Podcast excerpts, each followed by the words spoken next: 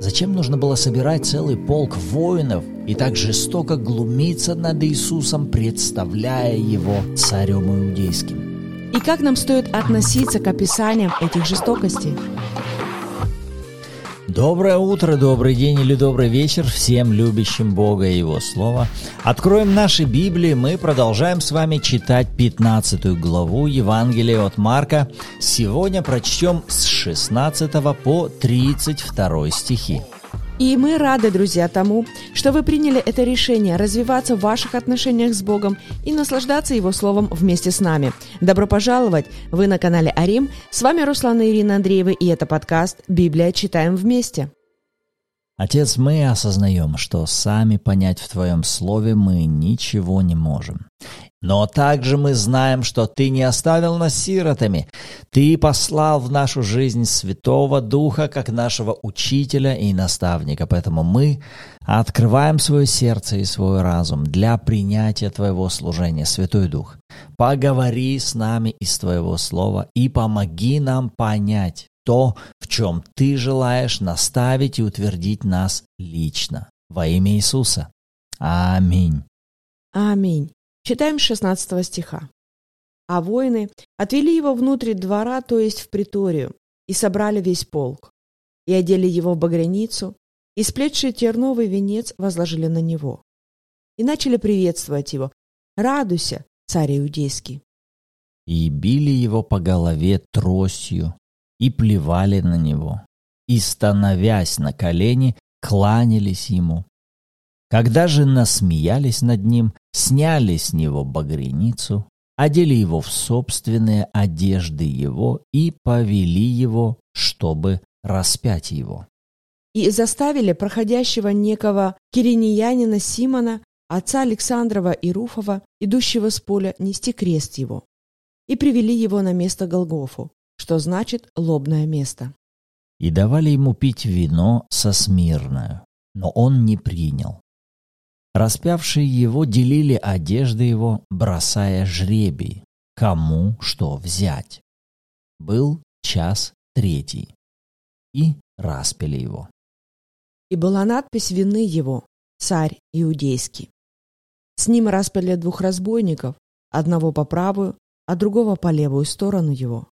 И сбылось слово Писания, и к злодеям причтен. Проходящие злословили его, кивая головами своими, говоря, «Эй, разрушающий храм и в три дня созидающий, спаси себя самого и сойди с креста». Подобно и первосвященники с книжниками, насмехаясь, говорили друг другу, «Других спасал, а себя не может спасти. Христос, царь Израилев, пусть сойдет теперь с креста, чтобы мы видели и уверуем, и распятые с ним поносили его. Аминь. Итак, мы с вами продолжаем читать путь крестных страданий Иисуса.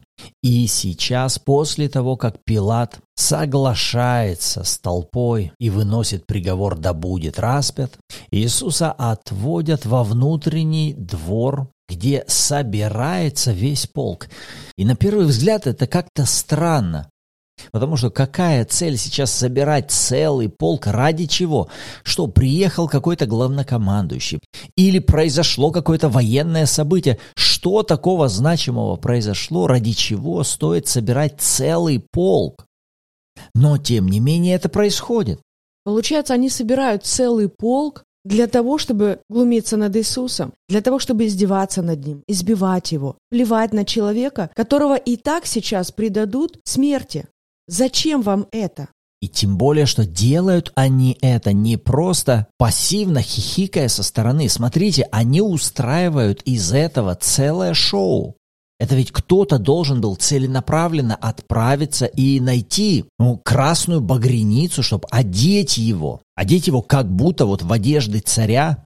Кто-то целенаправленно берет и плетет этот терновый венец. Его-то откуда-то надо было взять.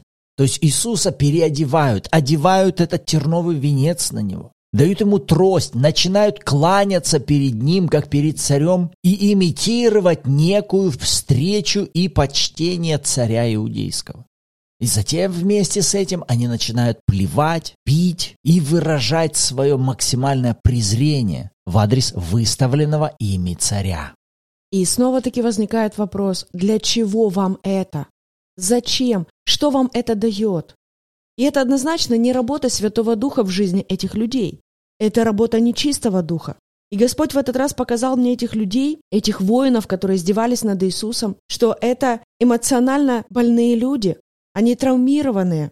Возможно, кто-то из них был одержим нечистым духом. И они сейчас вымещают свою какую-то злость, какую-то свою ненависть на ком-то, над кем сейчас у них есть временная власть. И на самом деле многие люди делают больно другим людям только потому, что им сделали больно. Каким-то образом в их жизни остались какие-то травмы. Может быть, с детства, может быть, уже во взрослой жизни. И они не знают, как исцелиться от этого, как освободиться от этого. И когда у них появляется какая-то возможность поиздеваться над кем-то, кто может быть слабее их, или у них над ними есть какая-то власть, они, так скажем, получают некое внутреннее удовлетворение от того, когда кому-то причиняют какую-то боль. И снова-таки я понимаю, что Господь обратил мое внимание на этих людей именно потому, что, во-первых, это больные люди, и на самом деле они нуждаются в Спасителе. Как Иисус сказал в Марка 2 главе, что нездоровые нуждаются во враче, но больные. И когда мы знаем с вами о том, что Бог хочет, чтобы все спаслись, то категория «все люди» включает в себя и таких людей. Но как эти люди из территории тьмы могут перейти на территорию света? Только если мы с вами, как рожденные свыше, начнем молиться и ходатайствовать за этих людей. И здесь я вспомнила историю известного нам апостола Павла, который когда-то был Савлом. И он был тем человеком, который гнал церковь, который забирал мужчин, женщин в тюрьмы, который участвовал в убиении святых, просто потому что эти люди верили в Иисуса. Но кто-то молился об этом юноше, кто-то молился за этого Савла, несмотря на то, что он делал это нечестие, и церковь боялась его. Но кому-то хватило этой любви Божьей и смелости ходатайствовать за этого человека. И в итоге мы с вами знаем эту историю, когда Савл кается перед Богом, и он превращается в апостола Павла, который написал две трети Нового Завета, который насадил так много церквей в Новом Завете, и он учит нас с вами о праведности во Христе Иисусе. Каким образом Савл мог превратиться в Павла? Для начала, возможно ли это? Мы видим, что да, друзья, возможно, но это возможно благодаря тому, что кто-то из святых соглашается перед Богом молиться и верить об этих людях. Если бы тот человек или те люди, которые молились за Савла, если бы они продолжали быть наполненными этой ненавистью к этому человеку, их молитвы бы не сработали. Почему? Да потому что мы знаем с вами принципы того, как работает Царство Божье. И я понимаю, что те люди, которые молились за Савла, они были сверхъестественным образом исполнены этой милости, этой любви к этому человеку. Опять-таки, с той целью, чтобы нечестие, которое он осуществляет, оно было остановлено. Но душа, чтобы обратилась к Иисусу. Именно это и произошло. Когда Савл обратился к Иисусу, он перестал гнать церковь. Он перестал осуществлять то нечестие, бесчестия, которое делал ранее. Почему? Потому что он получил новую природу, он родился заново, он приобрел Иисуса Христа своим Господом и Спасителем. Но снова-таки, друзья, это невозможно было бы, если бы не те люди или не тот человек, который молился и ходатайствовал за него. И вот здесь я увидела в итоге два пункта. Первое. Не позволяй своему сердцу ожесточаться даже в мелочах. Иначе можно не заметить, как оно начинает огрубевать и в больших каких-то вещах. Каким образом сердца этих людей ожесточались, этих воинов, этих первосвященников? Один из моментов, который нам указан в 20 и в 31 стихе, когда они насмеялись над Иисусом, они насмехались над Ним. И я увидела, что подобные вещи, они на самом деле могут ожесточать наше сердце. И когда это происходит, скажем так, в мини-дозах, человек может даже этого и не осознавать. Но потом в итоге сердце становится огрубелым. И мне это напомнило ситуацию, которая произошла лично с нами несколько лет назад, когда мы смотрели очередную юмористическую передачу, и там высмеивали правительство. И это было все весело, смешно, это же юмор. Ну, надо же как-то расслабиться, повеселиться. И затем был момент, когда Бог начал обличать нас в том, что это должно быть остановлено. Вам нужно перестать смеяться над правительством. Почему? Потому что, когда вы смеетесь над этим правительством, и затем вы после этого идете в молитву и начинаете молиться, то вы не можете правильным образом, должным образом высвобождать свою веру на основании Писания об этих людях, потому что три минуты назад вы просто насмехались над этими людьми. Понимаете, эти вещи, они несовместимы. И когда Бог показал нам эти принципы, мы пришли перед Ним, мы покаялись, и с тех пор мы перестали смотреть подобные передачи. И кто-то скажет, ну, прям вот, вообще вы уже, это же просто юмор. Но, друзья, мы не против юмора. Вопрос весь в том, что если это начинает вредить вашей вере, если это начинает вредить вашему послушанию перед Богом, у нас есть с вами заповедь молиться о начальствующих, молиться о наших президентах, молиться о тех, кто главенствует в нашем городе, в нашей стране.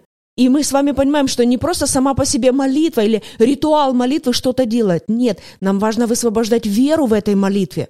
А если вы смеетесь над этими людьми, то, простите меня, пожалуйста, скорее всего, там не может быть веры на основании Писания. А значит, вы не можете быть исполнителем этого слова которое заповедано нам с вами от Бога. Вы не можете иметь правильный образ веры о своем президенте, одновременно продолжая насмехаться над ним. Эти вещи несовместимы. И я увидела, что Господь обращает мое внимание на то, чтобы быть очень внимательной в отношении того, какой юмор я смотрю, какой юмор я слушаю, чтобы это не вредило моей вере.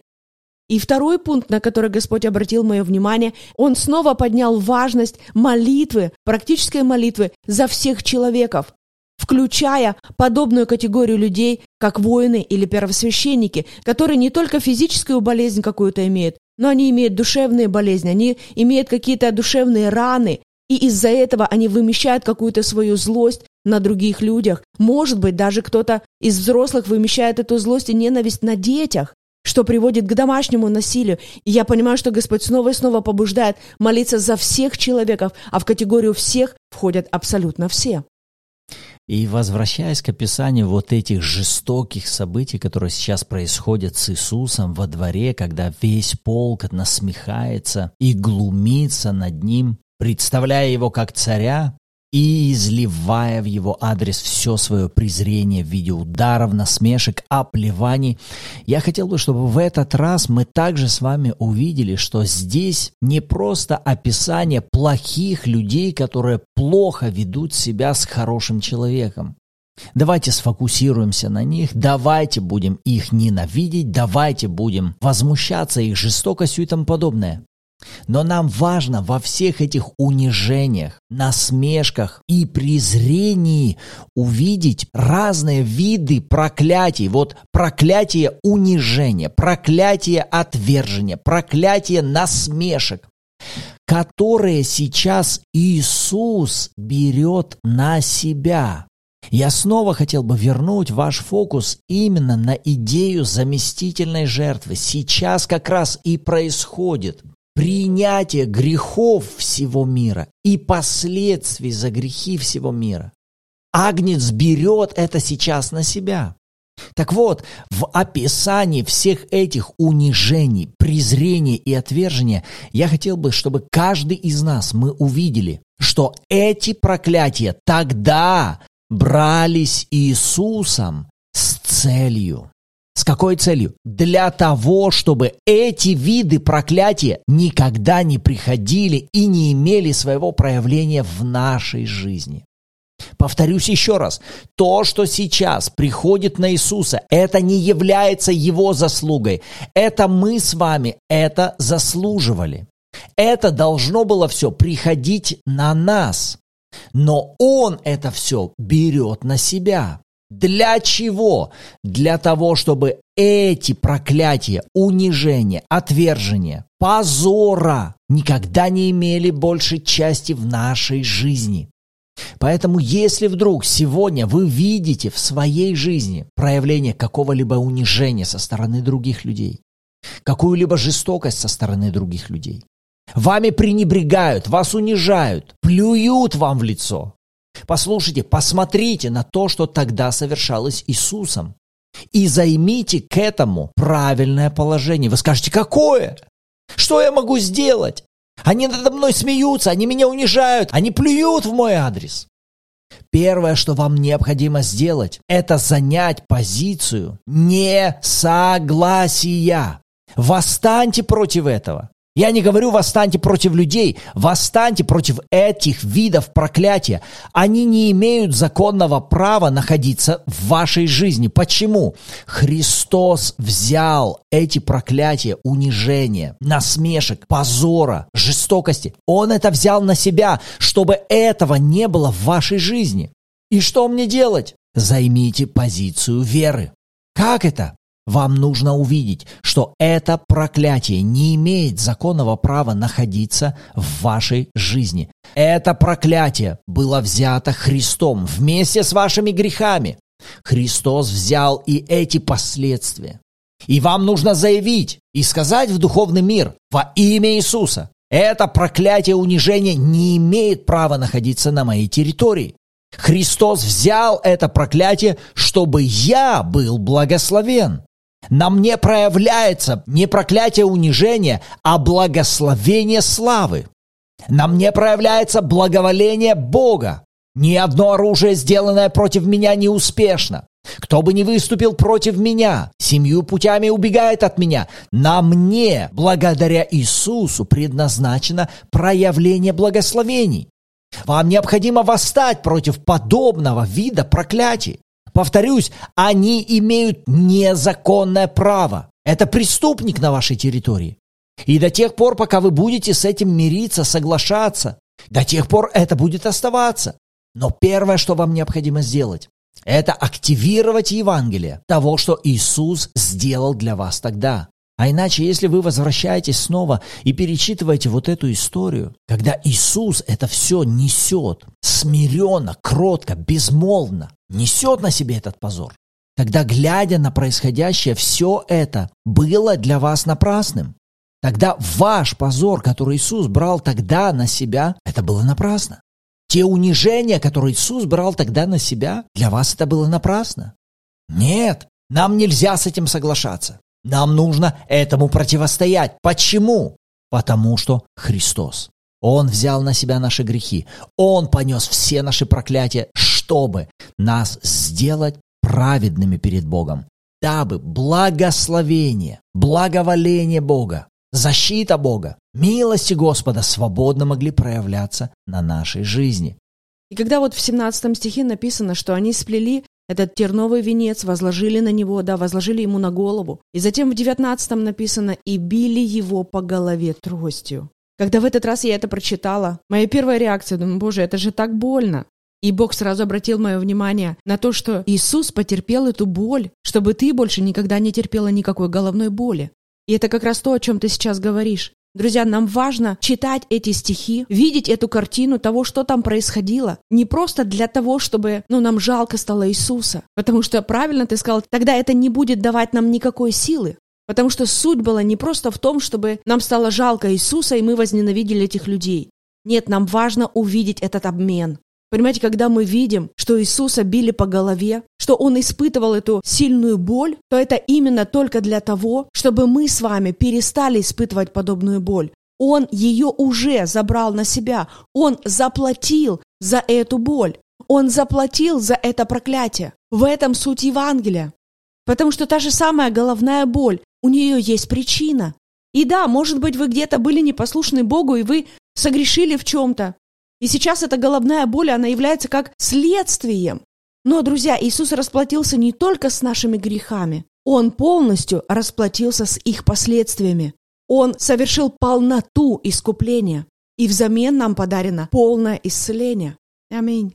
И еще одна деталь меня привлекла в всеобщих манифестациях под крестом когда и простые люди, и первосвященники, и книжники больше всего призывают Иисуса, «Эй, ну давай-ка, сойди с креста!»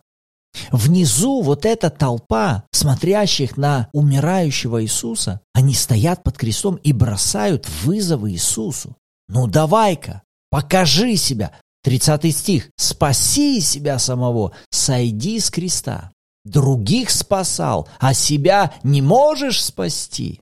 И как вы думаете, сама способность или возможность у Иисуса была ли спасти самого себя? Однозначно да.